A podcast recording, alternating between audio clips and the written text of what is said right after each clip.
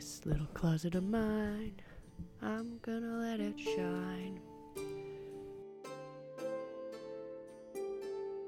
Welcome to season two, episode two of Feather and Mountain podcast. I'm your host, Delusions of Grendel, and with me is my fabulous new co-host, Graham. Graham, how you doing? Doing great, Grendel. I'm having a fun time out here in Ontario. But you know what? Very soon, I'm going to come and see you. That is right. In a couple weeks, I guess, we'll be able to do a live recording together. Very exciting. And maybe even from Canmore. Who's to say? Who's to say? The Mountains of Mist? Is that, uh, is Mountains of Mist? Misty Mountains. It's the okay, Misty Mountains. right. But the Mountains maybe of that's Mist are the Wheel of Time and a little wink, wink, nudge, nudge to Tolkien. maybe it's the Smoky Mountains that also exist. Uh, how is the smoke out your way? Uh, it's like depressing. It looks like, uh, I mean, she who shall not be named, uh, did create creatures called Dementors. Um, it looks like Dementors are flying overhead with like that sallow grayishness. So, a little miserable, but you know, she persists. So, we're here today talking about the Rings of Power. Again, for those of you who are just catching this episode, we're taking a brief hiatus from the Wheel of Time. We will be coming back to season one to review all eight episodes. Exciting!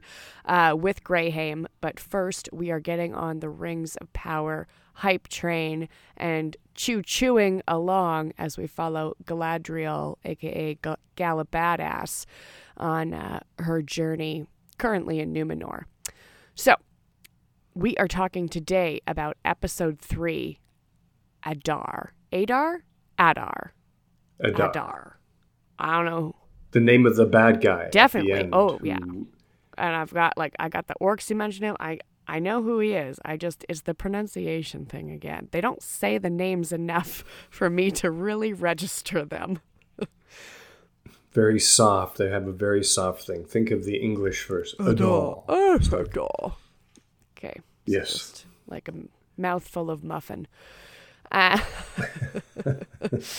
um, so before we dive into kind of the breakdown of the episode following the storylines um, of our beloved heroes, overall thoughts on episode three.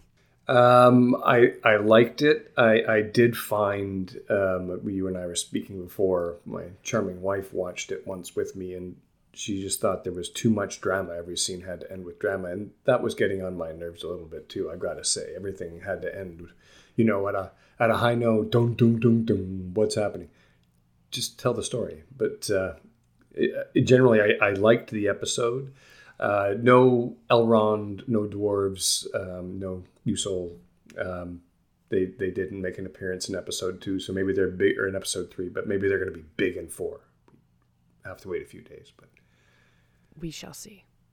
We shall see. yes, Uh, yeah, this episode was a little bit slower um, than the first two I found, and just the way that it played out. Like we got, I don't know if I loved the pacing as much in this one. Um, like our time with Nori felt like there was a lot of it in the middle, but we got it all at once instead of kind of scattered throughout the episode. And I don't know if I loved that big chunk and not breaking up the little moments with the Harfoots. And, you know, flitting back and forth. I don't know, yeah. This this episode just pacing wise felt a little bit off to me. Uh, but that's not to say that there weren't outstanding moments and uh, and some excellent one liners. Um, and now I'm sus about someone else too that we'll we'll be getting into shortly. So uh, this episode was 69 minutes, and it both opened and closed with Arondir, which I loved. Um, so I don't know if every episode is going to do that, where they open and close with the same character, but so far that's what's happened, and I'm really enjoying that. Um, you know, kind of bookending each episode with our uh, a plot. Uh, so we open on Arondir, and I will say I was wildly wrong. Wildly wrong. In my prediction. Ents. It They was not Ents. Ents. Uh, guys, I fucked up. It was it was not Ents. It was definitely orcs. Um, the claws. I wanted to believe it was Ents. I was oh oh so very very wrong. Um, and I should have known. I should have known better. Like what what's gonna happen? Arondir is just gonna play with the Ents and like dance and frolic, and that's his whole arc. Like I took this and I spun it in a way that I used to play Legend of Zelda Ocarina of Time, where like instead of going out and doing the quests and actually focusing on like the doom and gloom, I would just jump on Epona and run around and like jump gates and fences, and that was how I would spend an hour. Like, doesn't make for good fantasy, doesn't make for good video game watching. Anyway, we're here. I was wrong. It was fucking orcs.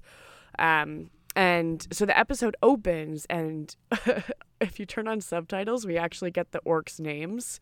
So uh, Oh. Lurka is like the head orc, and then Vrath was his little buddy who was uh, for for Adar.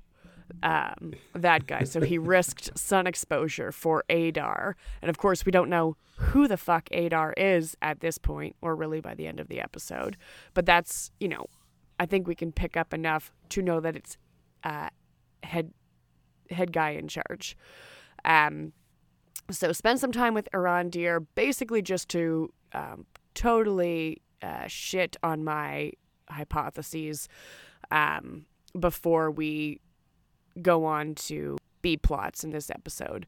So uh, Arondir, I mean, really, there's not a lot. I, I call them A plot. He's not really A plot. I just wanted him to be A plot. um, you know, we open up with him, and it's just him enslaved, him meeting up with his uh, elven buddies. Hano is one, and I don't remember the guy who who had his throat slit. Basically, yeah, we're just watching Arondir uh, get chained up, or they called him get an anchor on him. Madhor. Medhor Madhor is the other- guy who had his Okay. throat slit, and then the watchman Revion is the other gentleman who uh, took the arrows. Oh yes, okay. Why was I? Oh, it was in a language that started with Q, where he yelled out "Hanno." Don't know what that means. And there's not too much else that happens. Like we see him reunite, we see them plotting an escape. Uh, there's a very intense moment where Arondir has to cut down a tree. Uh, very dramatic time for the elves. And then, of course, there's the attempted escape uh, that closes the episode where everyone dies and uh, Arondir looks up, sees his bestie shot with arrows, and also, like, obviously, they're not going to be digging a trench and not have, like, scouts out watching for escape. It's just, I mean, Right. I know orcs are dumb, but they're not that dumb. Um, and the episode closes with Arondir being taken to Adar. Adar. Couple standout moments from all of this, really the battle scene at the end. Arondir is a beast in battle. I mean, he killed an orc with a twig. Just twigged him, which was great. Uh, the warg, werg, was how the orcs pronounced it. Thoughts on uh, old old wergy?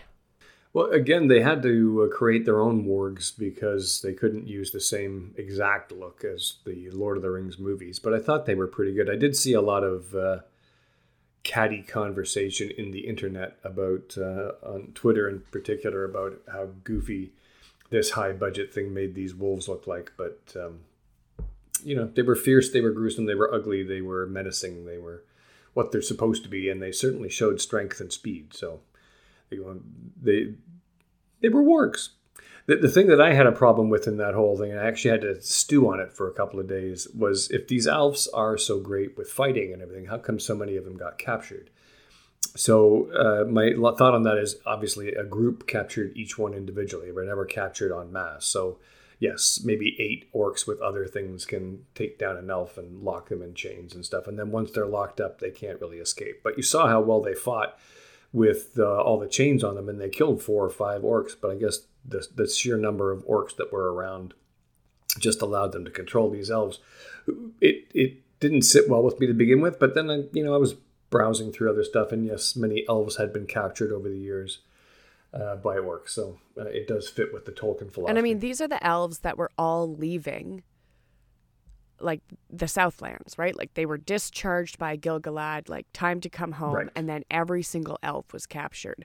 So yeah, I mean, we saw what happened with Arondir and like his capture, but it would have been, you know, even if the episode had started, or maybe if they threw in, maybe it's a deleted scene, fingers crossed, but just how other ones got captured.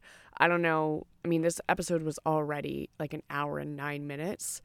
Maybe it was just too much to try to tell, and they figured that it's it's a small it's a small thing that only like real Tolkien nerds would be uh, upset about and not really worth.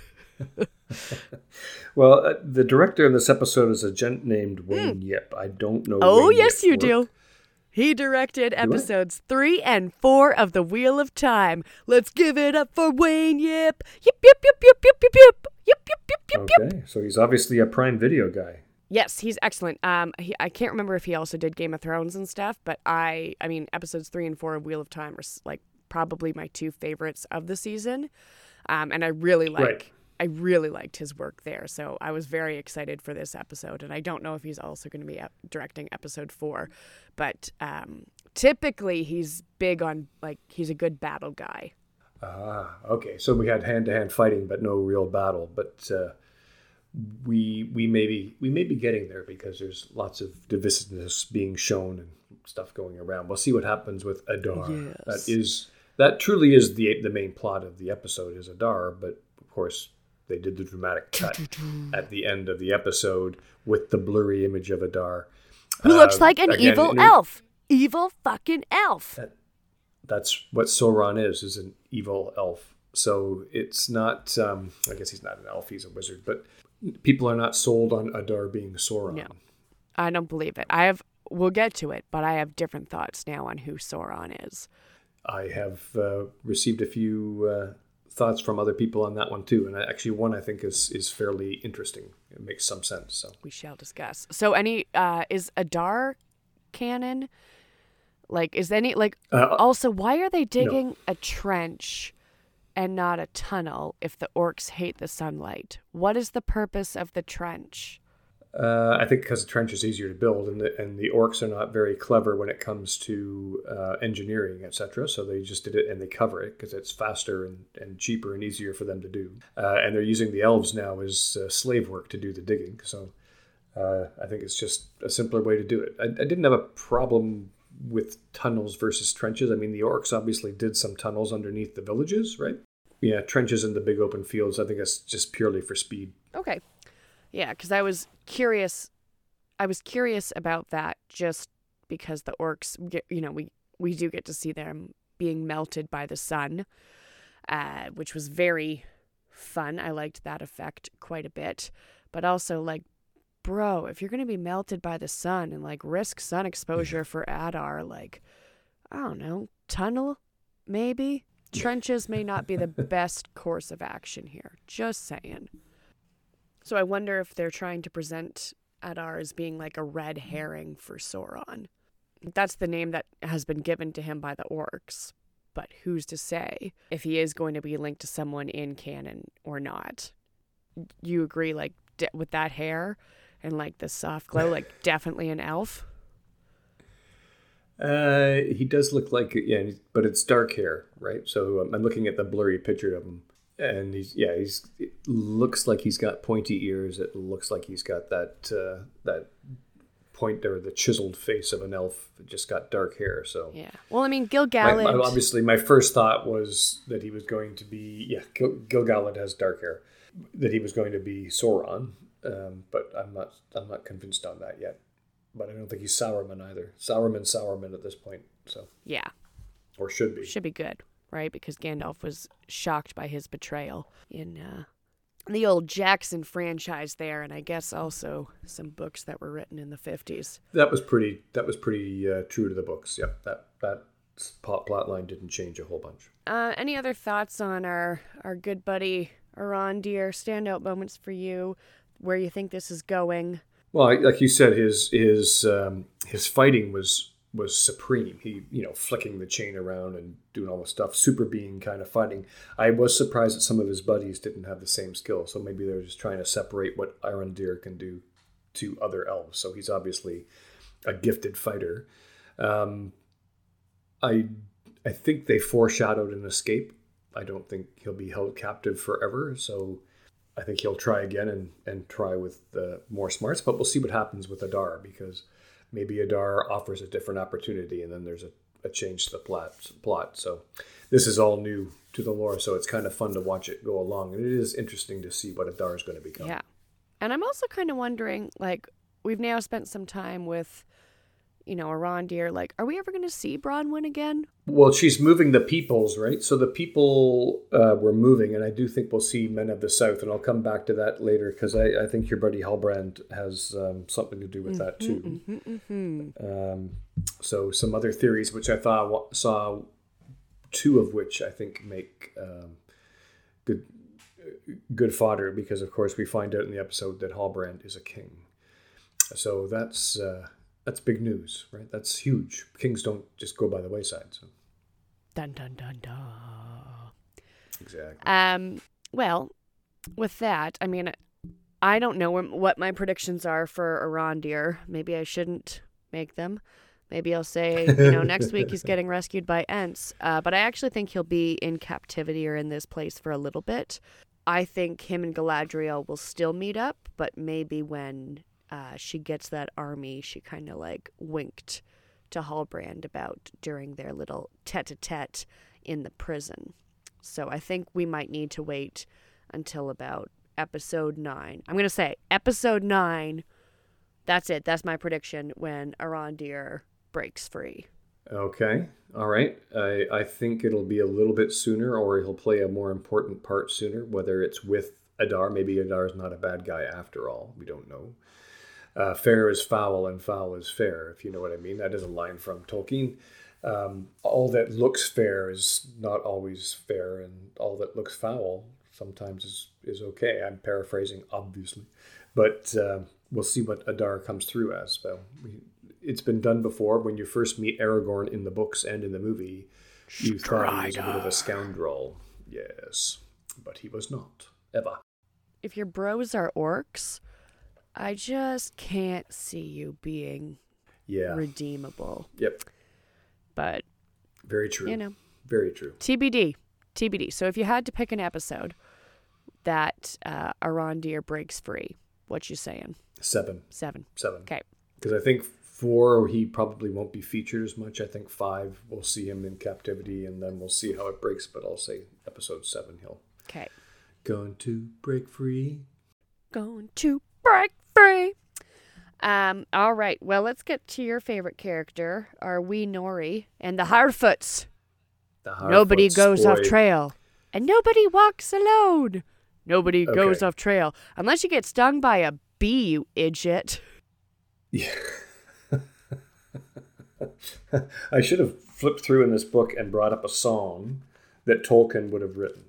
Let me just tell you, they're usually two or three pages long. Typical. And the lines don't repeat very often. So, one of the things that drove me nuts, even though I love that guy, uh, is that he had a three line song.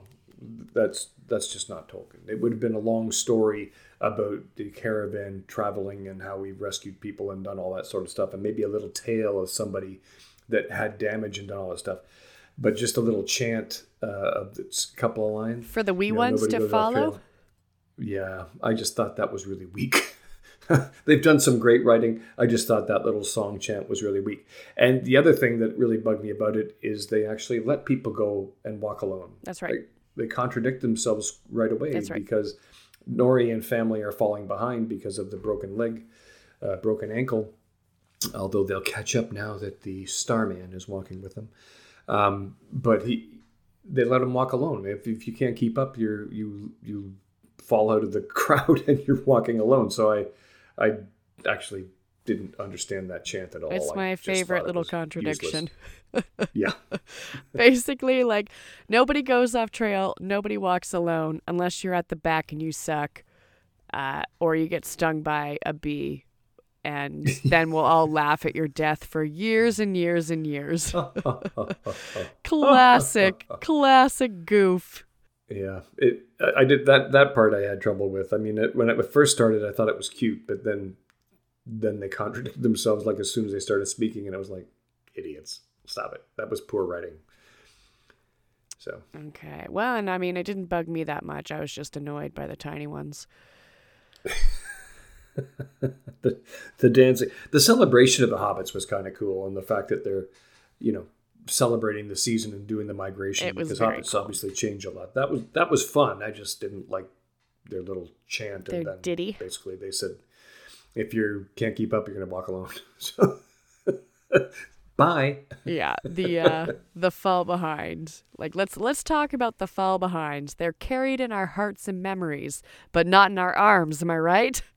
Yeah, that's right. We're not going to help you move your wagon. You're going to be on your own. Good luck to you, Oh. but don't go off trail. Yes. One one moment that stood out to me with the with the Harfoots, even in this fall behind stuff, and you know, as as hilarious it is as it is, because you know they've just gone from saying like nobody goes off trail, nobody walks alone. Yes, we do. Just kidding. You got to keep up. It's migration season. Let's go, go, go. We actually learn what happened to Poppy Proudfellow's Oh, entire family.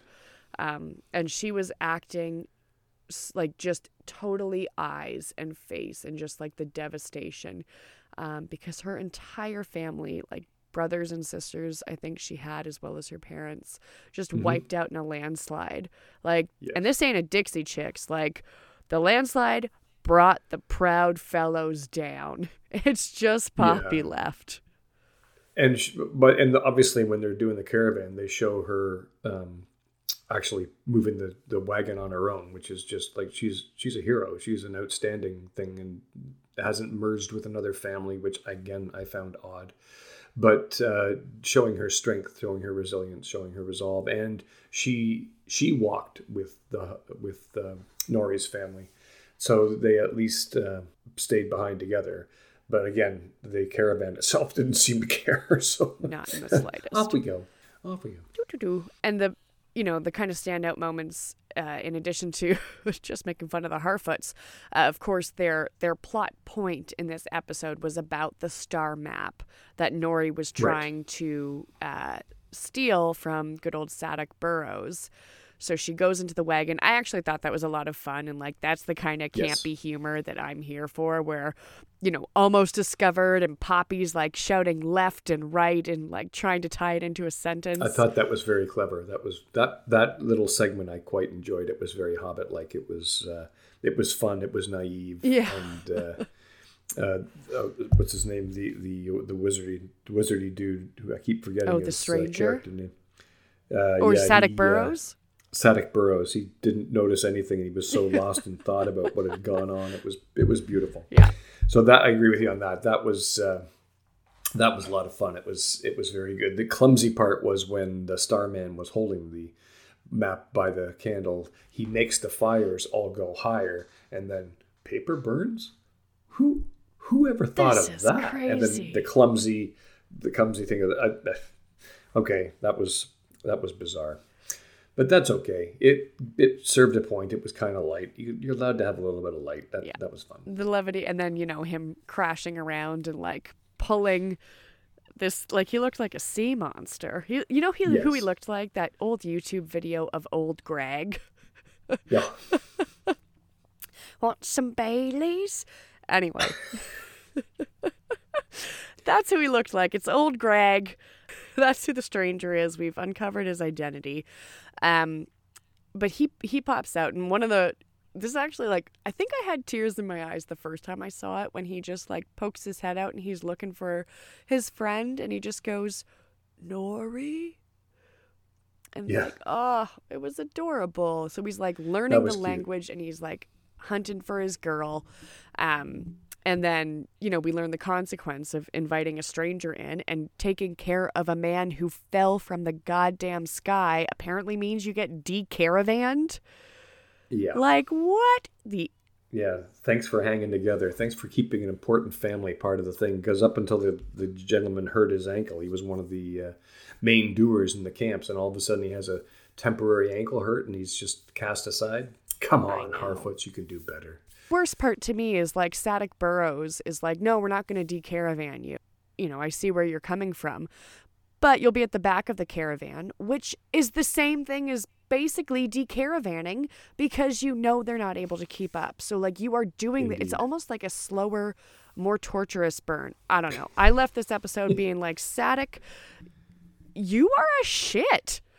Yeah, that was Overthrow uh, he was trying him. to placate the other wise people or the the council elders of the of the tribe, but it uh, didn't work.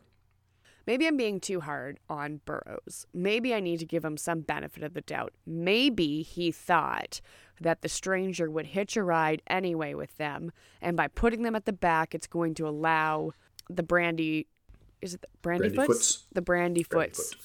The ability to keep up, but you know, no one else has to see the stranger there till they miraculously show up at the same migration point. I don't know. Right. I don't actually believe that. I'm just benefit of the doubt. Let's let's try to inject this thing with some positivity. And then of, of course with uh, Nori's plot point, uh, the episode, well, it doesn't really end. I, I mean, we get this huge clump of them, and here's my issues with the pacing. We get this huge clump of them, then we like jet off to Numenor again, and then we come back to Nori, and then we see them moving with uh, Poppy, you know, staying, and Nori's like, "Girl, get gone! You got to keep up with them. We're fucked." Largo's foot is not getting better. Um, and then, of course, the stranger pops out and everything's okay. This is how we're going to get there. Let's go, Daddy O. Boop, boop, boop. And that's where we leave them. Yeah, I, I, I fully agree. I just thought it was a little bit choppy and broken. But I have a theory if you want to hear it now, because it does Yeah. concern the Starman and the Harfoots. Because you know those hobbits accidentally trip across history. You know, they find this ring. It was really nothing. It just made Bilbo go invisible and he could hide on people and all stuff. Then it turns into be really big, a big thing. Uh, so a wise, a wise elf said to me on the weekend. He he believes this would be your older brother, uh, another Nerd. nerd nerd of the rings. Um, he uh, he thinks that the stranger or Starman is Sauron because uh, he had to escape in a hurry to get out of that whole thing when Morgoth got killed, and then he obviously. Uh, however, he escaped. Uh, he's going to be disoriented. He comes to Middle Earth as part of this uh, whole thing, but he's for whatever happened to him, he's he's kind of lost his presence. He doesn't know what's going on, and he's kind of has to regain it. And of course, the hobbits find him, and they're innocent and naive, and they'll bring him back. When Sauron makes his appearance, he has to get on the good side of the elves. He has to get on the good side of the things because he gives them gifts. He gives seven rings to the dwarfs and all these rings to the uh, to men. Uh, and actually, the more I pondered that theory, I thought it was pretty good. So. Uh, he also, I mean, it, Sauron did kill the fireflies, right? Yes. So there is some there is some nastiness to him, even though he looks innocent and nice. Uh, he's undercover's not exactly what he seems. So I, I'm I actually think that's a pretty good theory right now that uh, Starman is actually what will become Sauron. I have heard that one. Right now, I have another contender, and I mean, we've seen how accurate my theories are. So I'm definitely going to hit the nail on the head with this one. But I have heard that with Stranger being Sauron. I don't want to believe it just because, like, I really like his and Nori's dynamic. And, you know, even at the end when he pops out of the cart and he's like, friend?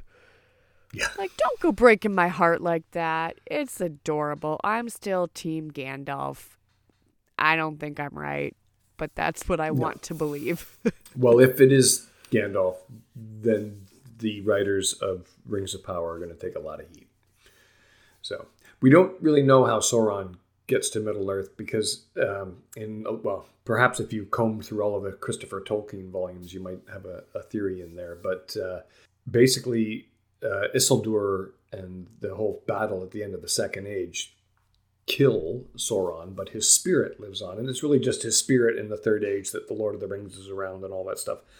So um, we we there isn't a lot of history behind Sauron because he's the bad guy, but you know he's present and he does a lot of dastardly things. So it's going to be interesting to see over the number of seasons how if the Starman is that starts out pleasant but with an underlying evilness to him and insincerity, and then obviously grows into uh, thing. But if if he ever meets Kellenbor, Kellenbor, Kellenbor, Kellenbor, uh, Kellenbor, uh, then you will uh, be able to see if that dude is truly evil like he looks.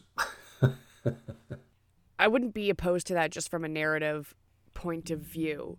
It's really fun to watch. I don't know. It's very popular right now. Oh my god, I can't believe I'm about to reference Winnie the Pooh, Blood and Honey. Oh fuck! But like people are just all about their anti-heroes these days. Ugh, poor Pooh. But uh, you know, with with Sauron, if if the stranger is Sauron, it would be really fun from an audience perspective to watch him become evil when we see Right. him starting out so innocent. It's almost like watching Breaking Bad, right? With Walter Walter White? White, Walter White. uh, Walter White and how at the beginning, like you're cheering for him, and at the end, he's like, he is corrupt and he is evil. Um, and it's, you know, it's Breaking Bad. If you haven't seen it, like, why, why the fuck are you listening to this podcast? Go watch Breaking Bad. Um, some of the best narrative storytelling that's been on TV in the past 20 years. But anyway, I, I would be okay with Sauron taking an arc like that, where we we come to like him and then we see him really get into like the throes of power. Uh, again, not my guess for Sauron, but if this is what the writers choose to do, I suppose. Well, I will have to get on board. I may not like it, but I I, I will Kicking support their screaming. decision. Yes. Sauron as an entity is known though. They've been, it's been referenced a few times because obviously that's who uh, Galadriel uh, was chasing them in episode one. She was out to still find where Sauron was, so they knew Sauron had escaped, but they just didn't know where he went. Yes. But it'll be interesting to see when those two collide because they will at some point in the I assume episode nine or ten if that tips us off. My thoughts are reserved for the moment. What'd you think of Marigold and uh, her dynamic with Nori? Oh, that her her stepmom, right? Um, I have to think about that. Uh, she doesn't seem to favor Nori a whole bunch. Would be She my read on it, and I don't know why. Probably because Nori is um, flighty and wants to go explore and do all these different things, and she's not staying close to home. She's not doing her chores. She's not helping look after the sister, all that sort of stuff. Um, so I, I don't know where that's going, but Marigold would be the well. If, if I think back to um, uh, the Lord of the Rings, and, and whenever they were you know having a pint in the Green Dragon, there was always a oh, just mind your own business, and everything will look after itself. Oh, don't worry about those people; they don't bother us. We won't bother them. You know that sort of thing, where just do your thing and everything will be fine. I, I think she's just they're giving her that kind of role. I, I hopefully we see more of Marigold, who becomes a bit uh, a bit more supportive of her stepdaughter. I didn't pick that up about stepdaughter, by the way. I didn't realize it was not her mom. I know. I thought that was very. Uh, I really liked the you know the interaction between Largo and Marigold, and you know how he fell in love with her and all of that. Um, but yeah, the casual dismissal of Nori, even in that conversation, and then after they get sent to the back of the caravan, to have her like a- almost immediately attack Nori instead of you know commending her for taking in someone who was in need of help. It was just, yeah, like, do you think you're special? Why do you think you're the chosen one? And Nori's like, I am not special. I'm a little Harfoot. He is special. He is good. He is important. I'm here to help him. She is just, Nori is just wants to be a footstool so the stranger can rise. Yeah, a, a, a typical Hobbit kind of role, actually. Yeah. They, you know, they just look after themselves and they they they respect nature. They help things grow and all that fun stuff. So yeah, Nori, very very typical Hobbit in that regard. So I like her. I do still like Nori quite a Love bit. Her her naivete and sense of adventure is great. Uh, I'll have to pay more attention to. Yeah, earnestness. That's a really good word. I'll have to pay more attention to Marigold because yeah, she kind of bugged me uh, in her interaction. I hadn't thought about it before you asked the question, but um, yeah, uh, it was uh, disappointing uh, in the stepmom that she's trying to squish this little Harfoot streams. I know. So, Stop it. Not Marigold. Team Marigold at the moment. No. We'll see. We'll see where I end up on this. All right, well, now let's get to the main event. Da da da da Numenor. Da da da da Numenor. Well, see, that was where I, you know, in my boldness last time, I said, uh, "Oh my gosh, they're going to the uh, Argonath, where the the things." Although the Argonath was built by the kings of Numenor, too, so that's why it looked the same. So I, I applaud them for keeping that thing, and I just didn't even expect them to do uh, Numenor uh, as an island. Wow, was it spectacular! Um, one comment I was reading as I was kind of browsing through Twitter uh, people were saying the elvish, uh, the elvish runes and everything, and how they c- combined human architecture with the elvish architecture, and the different. You, know, you can see them in the arcs and the uh, you can Mount see the Rushmore. and of it. yeah, that that it was uh, it was done. It was it was a huge island. I mean, the, the the fact that it obviously has a downfall because it's not even mentioned in real time in Lord of the Rings. I'm going to be interested to see how they pull that about. But uh, So in your in your uh, Lord of the Rings copies that you have there, like with the there's a map in the front of it, right? uh, I have uh, Return of the King sitting in front of me. I'm just uh, browsing. There's always there's always a uh, thing, but it, it always focuses like it focuses on where the the travels Right. are for that particular one. So it's got Gondor, Rohan, and Mordor uh, as the places, uh, and Minas Morgul, that tower, which we'll come back to later, I'm sure, uh, as the uh, key areas to focus on, because that's where the battles happen and all that sort of stuff. But if I went back to the Fellowship, there it's still it shows the Shire, it shows Bree, it shows uh, Rivendell, and a few things like that, but it doesn't show. Uh, you offland like they don't The sundering seas and like Numenor yeah. hanging out over there. kind of have like you know arrow to uh, the the West Haven and stuff like that. There's lots of uh, lots of maps at the back, but they are still focused on the mainland of Middle Earth. So they're all Middle Earth focused. They aren't broader. So Numenor is not really part of Middle Earth. No. Um, but if I look at the appendix, which I was browsing at uh, in the thing, it actually the appendix. I'm just looking for the title of it. Sorry for the delay as I try to fill in time. Uh, it talks about the men of Numenor. It's basically annals of the kings and ru- and rulers, and it really goes into the Numenor uh, part one, the Numenorian kings. So to me, it's always been history and the stuff before. And I'm sure if I, I've only read the Silmarillion a couple of times, and it's been a number of years. But I don't remember all the stories, and I'm sure Numenor comes up in the Silmarillion quite a bit. But uh, it's referred to in the appendix, so there, it's free reign for them. And it was, I thought it was got it. spectacular. It. was beautiful. Oh my it gosh, Was, it was stunning.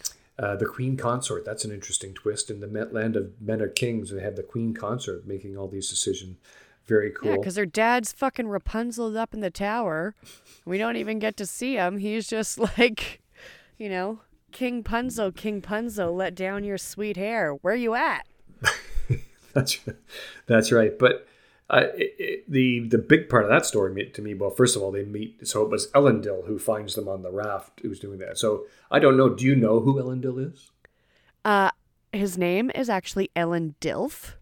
Thank you very much. Okay.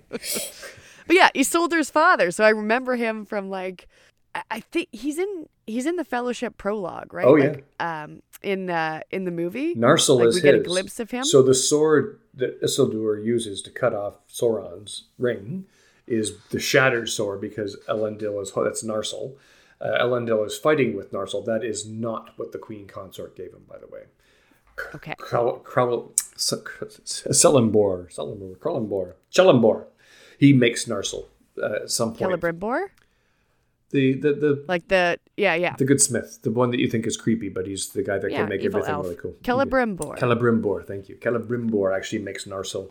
Uh, he'll do that in one of these seasons coming up. But obviously, Elendil is a decent dude, and he, he follows the old king. Uh, there, there's a storyline I wasn't really familiar with a whole bunch before.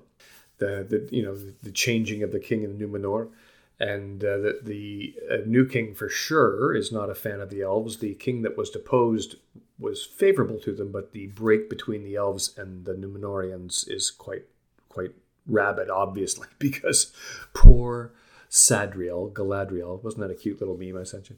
Uh, of was was obviously the thing, but she got her back up quite a bit too. Uh, and She she, predates did. Numenor. Yes, she's she's a she's an old one. She doesn't look her age, but she's uh, got a lot of years under her belt already at this one. So Well, but she didn't even know. One thing I thought, like, you know, we we open up with uh, Halbrand and Galadriel on the boat, which is stunning. You know, they have a they have a little witty brunch banter. They go up, they meet um, Elendil, but they don't know who. Like, the name isn't mentioned at that point. We don't know who the captain is. Right. He's just the captain. Um, and as they're walking through, we get a little background to Numenor as we're going in, and we learn as they're walking into the hall with Queen Mean um, that Numenor broke off contact with the elves, which surprised Galadriel. Like she didn't know. right, Like she, I think she says something to Halbrand like, "We're about to find. Maybe we'll find out why Numenor is just like anti-elf now." Because it, it seems to be a mystery to Galadriel, who is like, "Bro, we we gave this island to you."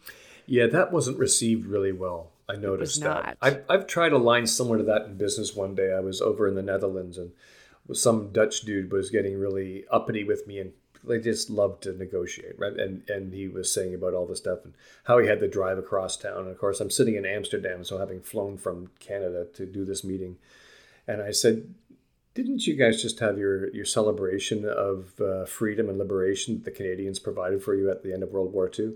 That also was not received well. So you can have this island, and uh, yeah, you might have had you know a little bit of your own sacrifice to go with it too. So Yeah, they paid for it in blood. yeah, that was good line. I, I just I don't know. I'm I'm curious about the history of Numenor and I don't know enough about it.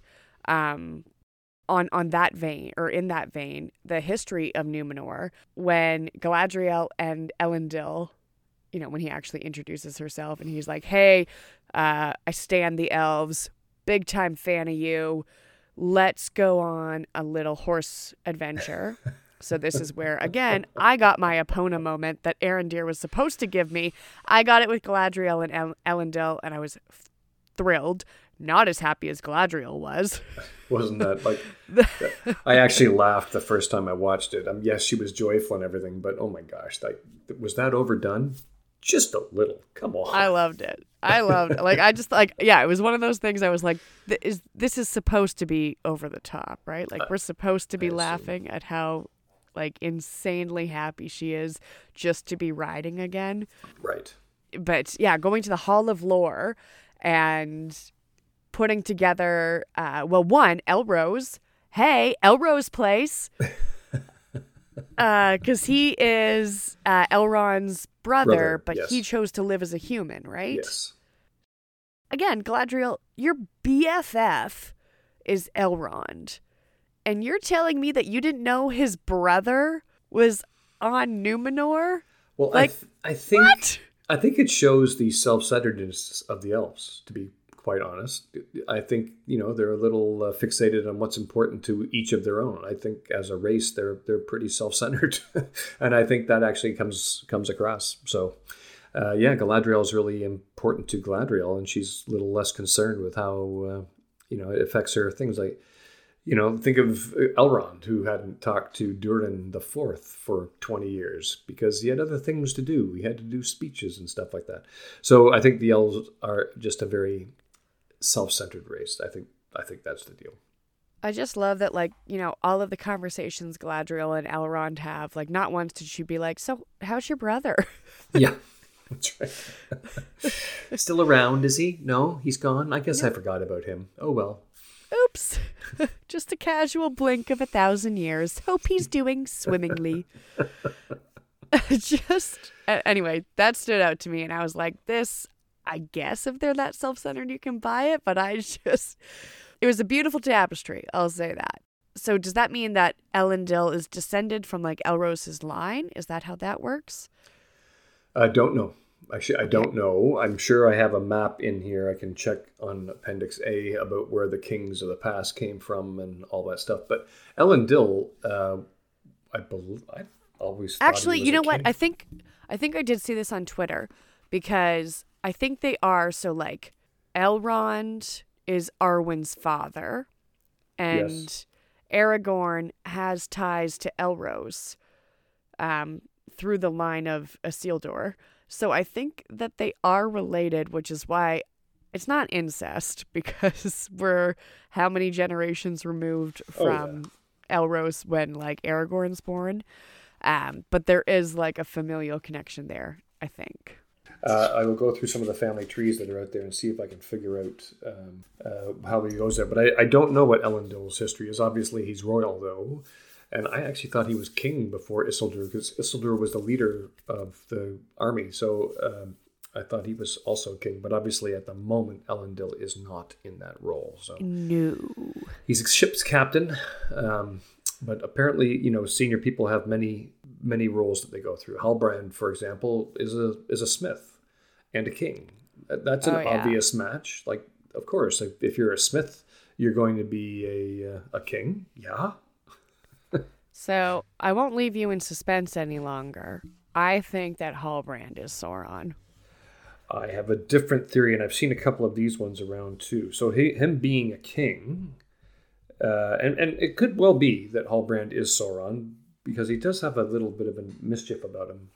But I think uh, with um, Galadriel chasing him, she she's no dummy. She would have picked that out. But there were two images I saw around Halbrand that I thought were interesting. So, uh, Kings of Men received um, rings and uh, the Witch King. Some people think Halbrand is the Witch King, who is the one that Merry Ooh. kills at the end because he is a king of men, although he's not the senior king and all that stuff. But maybe some of his mischief means that. The other one that I actually thought was more interesting, and this, uh, as you were talking earlier about how um, Galadriel gets an army and comes around and starts to go with.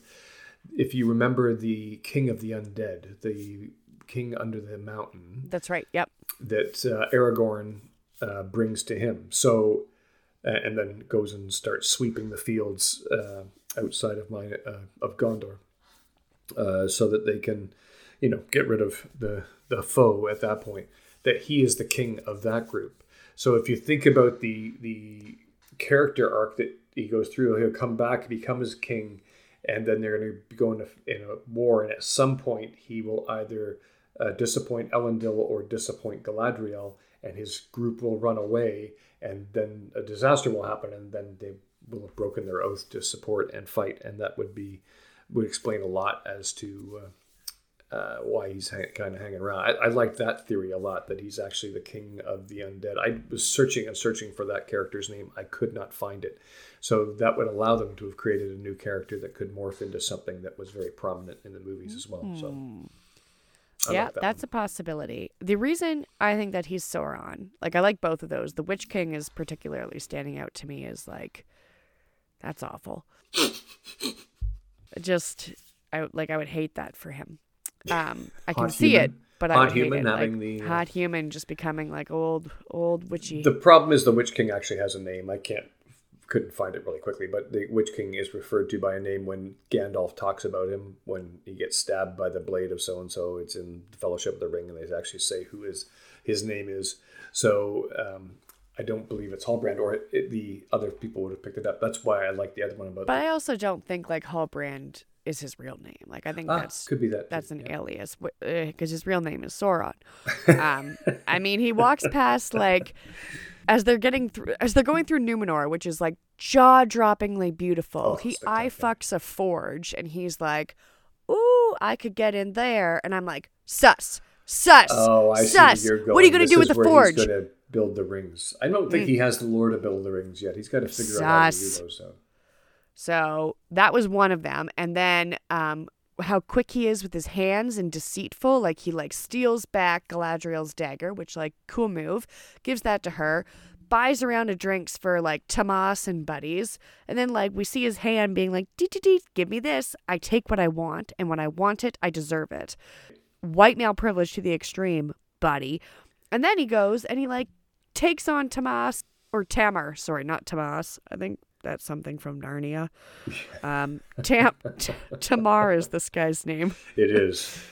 But he, you know, and then he like kicks the shit out of all these guys unarmed, and I'm like, deadly motherfucker, deadly. And then, you know, when Galadriel comes to see him with the scroll and she's like, Hey, by the way, I saw that you're a king. So Yeah. you want to tell me like what you were doing out in the sundering seas, like abandoning your people?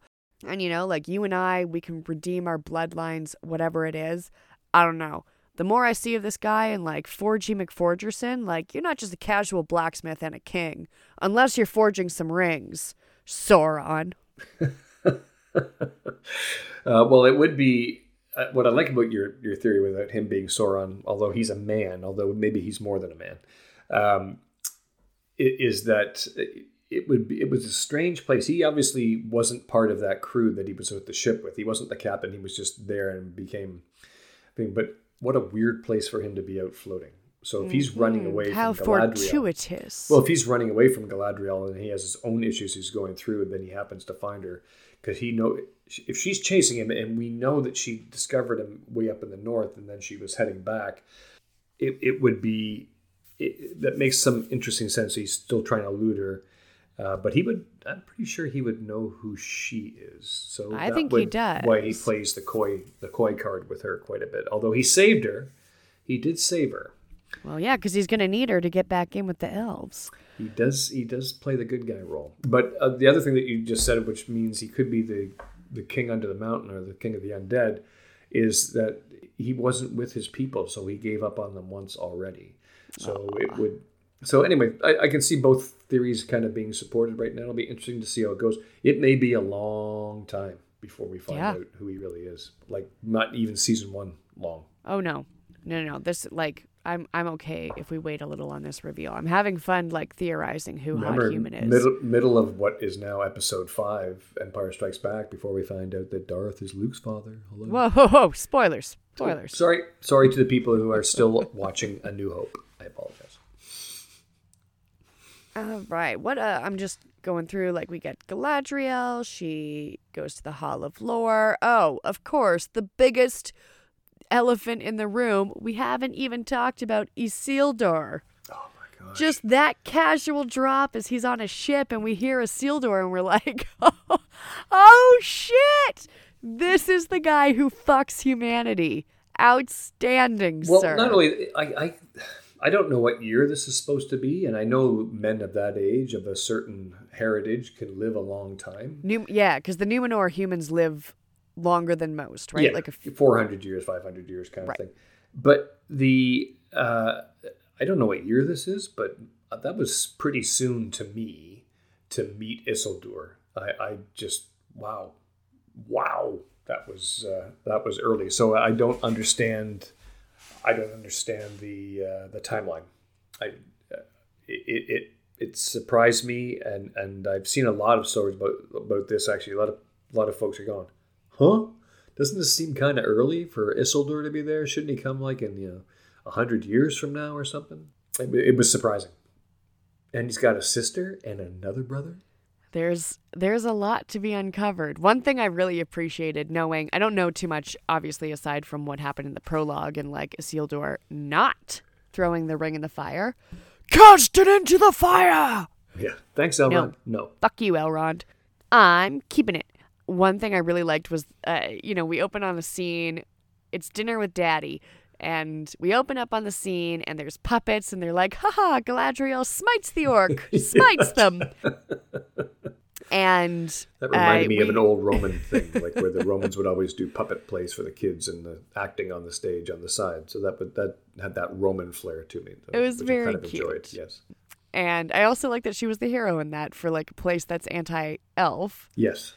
That she is the hero, and they know who Galadriel is. Like it's it's a household name, and she is like hero to these guys. And this is also where um, Elendil and his his kids choose to have dinner. So I'm also like, are these you know the pro elf? Like, is this just like a pro elf picnic? I don't know what's happening, but it was cute. Could be the old king crowd. maybe right like that's they're they're playing to the audience and a couple things that came out with Isildur's personality. Like we learned that he you know he sucked at riding he like basically he like quits he like rage quits things when he's not good at them. And he's going to try to do the same thing with like being on a boat. And his dad's like bro like come on. And Um, so you know, and Isildur pushes back at his dad a little bit, and it's like, oh, are you telling me that Isildur doesn't want to take instruction or do the right thing? He's a petulant teenager trying to break out. I, I assume that's his re- relative age. He's not full adult yet. No, he's, uh, no. He's being the teenager, but yeah, that one really caught me by surprise. To meet as uh, Elendil, first of all, was like, wow, that was great. What a great intro to Elendil, and what a what a royal figure he is. Wait, he's a ship's captain, and he's not welcome, and the queen consort isn't really cool on this. I don't get it. So he's obviously with the other guy. Okay, I get that. They they laid a tr- they laid a good foundation for that, but Isildur is the bratty teenager. Doesn't get his way, he gets all petulant. Holy cow! That uh, there's an image. It's weird. It's like he's gonna grow up and like pocket a ring instead of doing the right thing or something. I don't know. I don't know. Maybe I'm just But- reading into too much into this to- character flaw. but he has to um, he does get leadership of men he doesn't get leadership just because he's so he's got to have some qualities but you, you can see the petulant and the impatientness behind him and stuff like that Of And man. One other thing from that conversation that came up, like what what's a sea trial? They keep talking about how the sea trial is in nine days. i think that was for him to get his captaincy for him to Okay. uh, look after his own ship and he's like i don't want to Thank gotta go now Delay. i talked to my sister about it sis you tell dad i've gotta go But Uh. also like snaps to the sister for getting into the Builders Guild. I don't know what that is, but it sounds important. And Isildur is the one who told her. look at those beautiful Numenorian uh, sculptures and everything. I like the fact that they actually allowed a woman to be good at sculpting and stuff like that too, or architecture or foundations, whatever part of the Builders Guild she's in. But uh, that Numenor's dudes can uh, build good stuff. So I wonder what she'll end up building. Wouldn't that be ironic if she was on Celebrimbor's tower building team and down the road? Ooh. I mean, uh, they're not introducing her for no reason. Exactly. So She's, I think she can walk a horse, but other than that, we're not sure. Yeah. I also can't pronounce her name, so I'm not gonna try. It's uh Edidababadoo. Actually, her name is Arian. Arian. Very close to Aaron. Hmm. Arian. Curious. Curiouser and curiouser. I wonder if she's Irish. Well, it's interesting because it's like Isildur, his name, I don't know. It's easy. There's no like little special dots or slashes in any of his letters. And then both of his siblings have like oatmeal in the mouth pronunciation names. Like, I, I, I can't do it and I won't.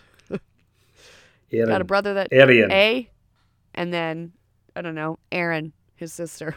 Arian. Nah, Aaron. pretty pretty easy.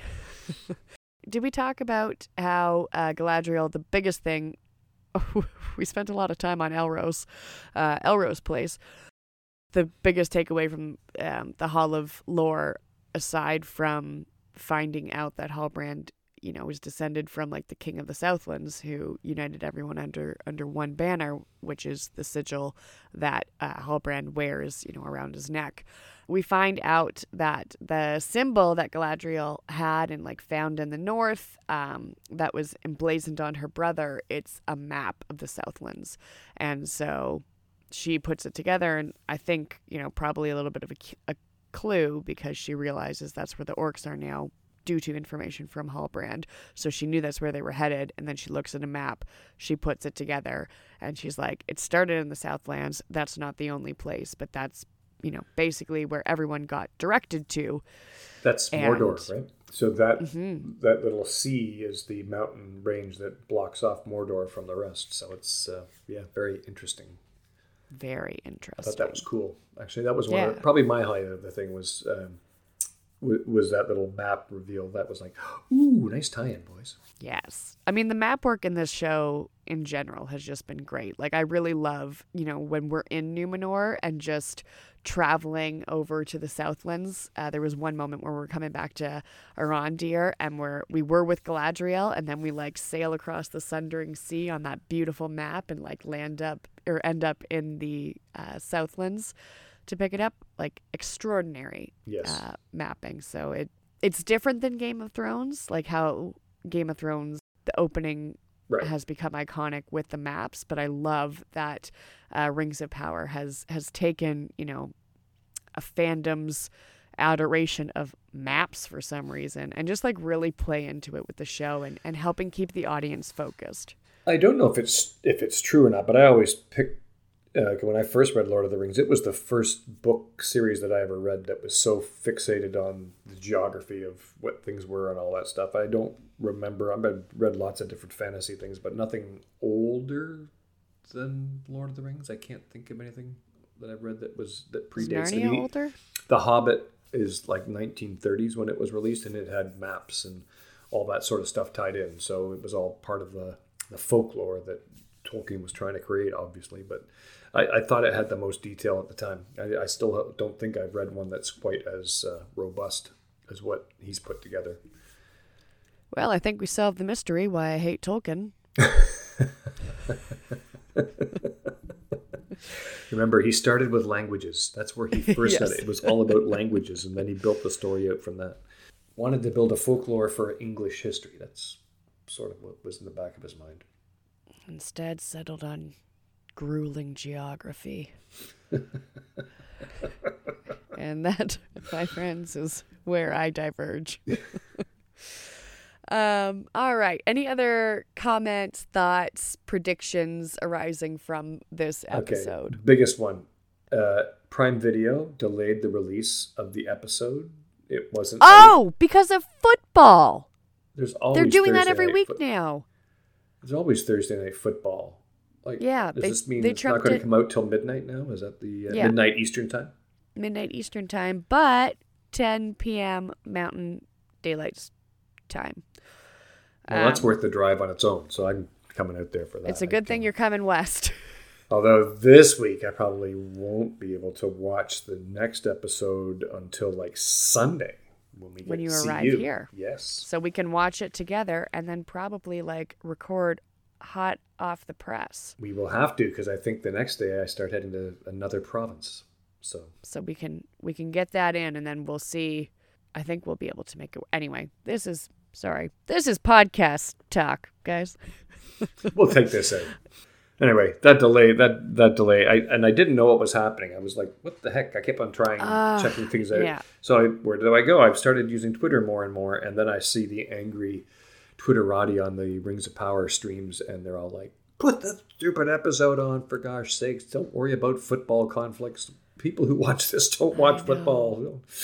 Anyway, well see this is why you get on got to get on the discord because i refused to believe this was happening and someone said no i heard a rumor now that it's not dropping till midnight eastern and i was like no like the expanse wheel of time they just did this last week it's always 9 eastern friends and they said oh you fool.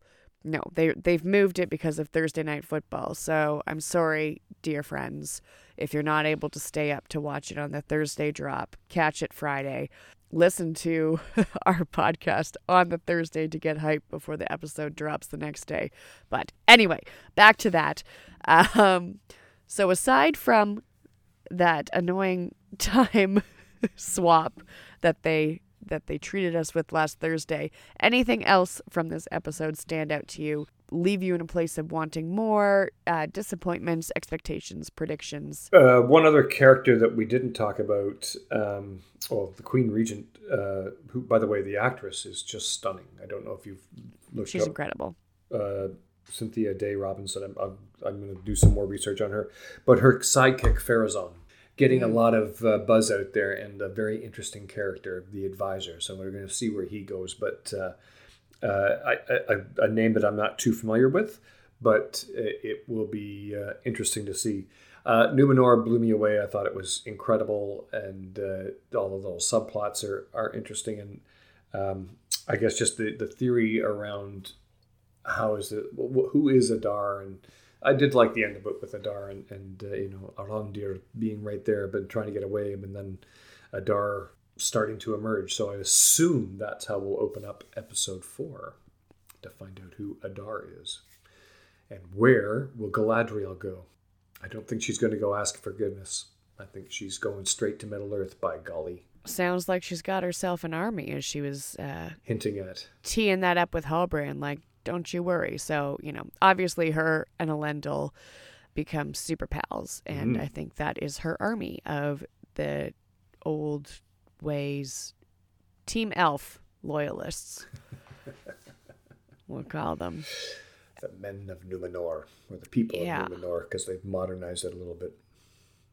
Yeah, I've um this episode, like I said, it, it wasn't it wasn't my most favorite. Uh, probably I would I would put this one last in the season. So I think I go two one three so far. Maybe as more episodes come out, I'll understand and appreciate why they chose to pace it like this. But for me, there was something that was just missing. I wasn't gripped the entire way through. Not to say it wasn't like I obviously like I've watched it a few times. I'll watch it more. It's beautiful. It was so fun to see Numenor, but there was Yeah. something missing for me, and that something may have been Durin and Disa. Yes. I am excited for episode four to get back uh, with Elrond and the dwarves and to find out what's going on there. I'm not sure if we're going to get Arondir in episode four. They might leave us, you know, waiting a little bit and waiting oh, go and back wanting. to Elrond and uh, Durin and the the work over there. That makes some sense. More focus on that. Keep the hobbits as entertainment in between because Starman's an important character. So I, I wouldn't be surprised. Maybe we'll get a little Celebrimbor break off because he's been waiting outside that uh, Moria, for a while. So he, he Yeah. do something else. yeah, so go catch up on them. I think we're gonna get a big focus on them. Um, Galadriel, I don't know if she'll get her. Maybe we'll end. Like I, here's another prediction. I expect in episode four, they will be leaving Numenor and she will be on a boat back to Middle Earth. So that's where I think we're gonna leave her, and not on a skiff. So she's gonna she's gonna upgrade the boat. It may take another episode because she and the Queen Regent were not seeing eye to eye, and Pharazôn was working against um, Galadriel, so it may take her a little while to get in there, unless you know Elendil's folks uh, help her out more, which may happen. But he's pretty loyal to Numenor. Like I could tell, he was he's still a good citizen. He doesn't agree with everything, but he's a good citizen. But Yeah. it'll be interesting to see where it goes. I, I think it might take an episode for Galadriel to break free. To move. Uh, And on that note, um, so Queen Mean, when she went up to King Rapunzel's tower, she walks in and she goes, It is here, Father. The moment we feared. The elf has arrived. Yeah. Immediate reaction was, "What did you guys do to? Why are you so afraid of the elves? Like, what did you do to send them away?" So it was obviously not a nice divide, which you hinted at earlier. But uh, I, I thought it was uh, interesting. By the way, that also parallels the dwarves, who were concerned that the elves were sniffing around their little treasure in the glowing box. So the elves are not well reputed around Middle Earth at all. No. So uh, I guess they're maybe it's that self-centeredness of them people don't like, but they're, they're certainly not trustworthy. That gave me like prophecy vibes. Like, I think there is a prophecy because she said the elf. It's not like the elves have arrived. It's like the elf is here. The one who is going to bring about our doom is what I'm thinking. Like, the downfall of Numenor is going to be linked to the elf. This is the moment we feared. But I don't know. I want to see I her. like I want to see her dad. Who's her papa?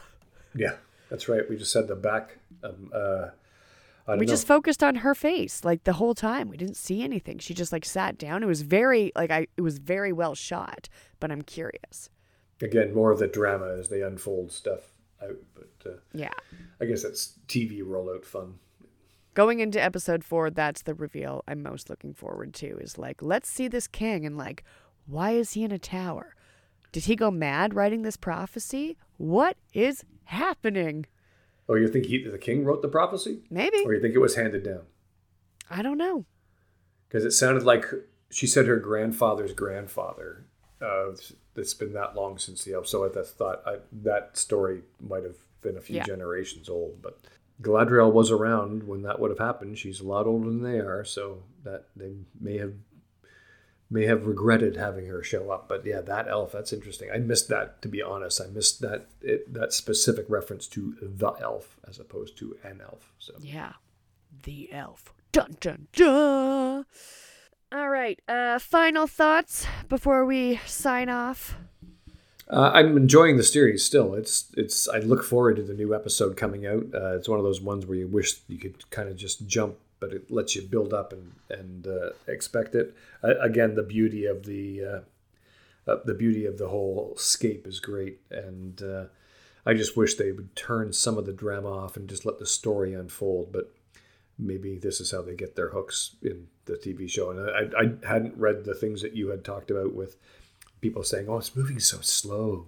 Sorry, did you not watch Game of Thrones? Anyway, um, it takes a while. Uh, you know, you, you got time. You get 10 episodes and you're going to tell a story that could have been told in two and a half hours or three hours. So, yeah, it's going to take some time, but you get to learn new things.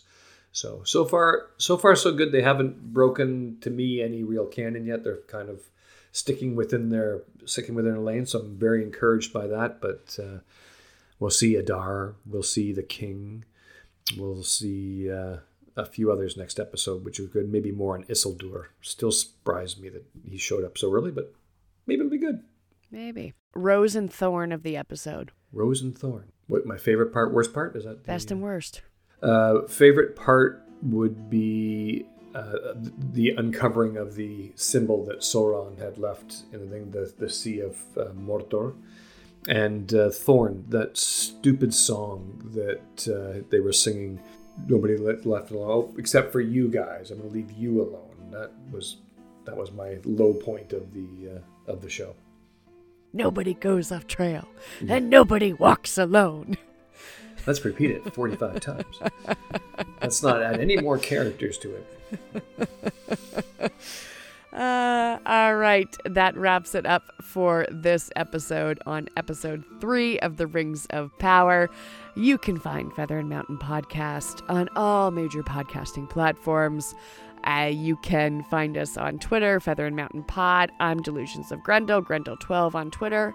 Greyhame Confusion is Greyhame22 on the old Twitter. Give him a follow. He's new to this whole fantasy universe and. Uh, I have not made my way to Discord yet. We can have that conversation. Uh, and speaking of Discord, you can find us in a nook on the Wheel Reads Discord server link in the description. Email feather and mountain podcast at gmail.com. And if you have any um, non constructive critiques or complaining about Tolkien's legacy being shit on um, by BIPOC elves, you can send that to buzz buzz bitch at sadokburrowsconsuckit.com. Nobody goes off trail and nobody walks alone. Take care. Have a good one. We'll see you next week. Bye. Bye.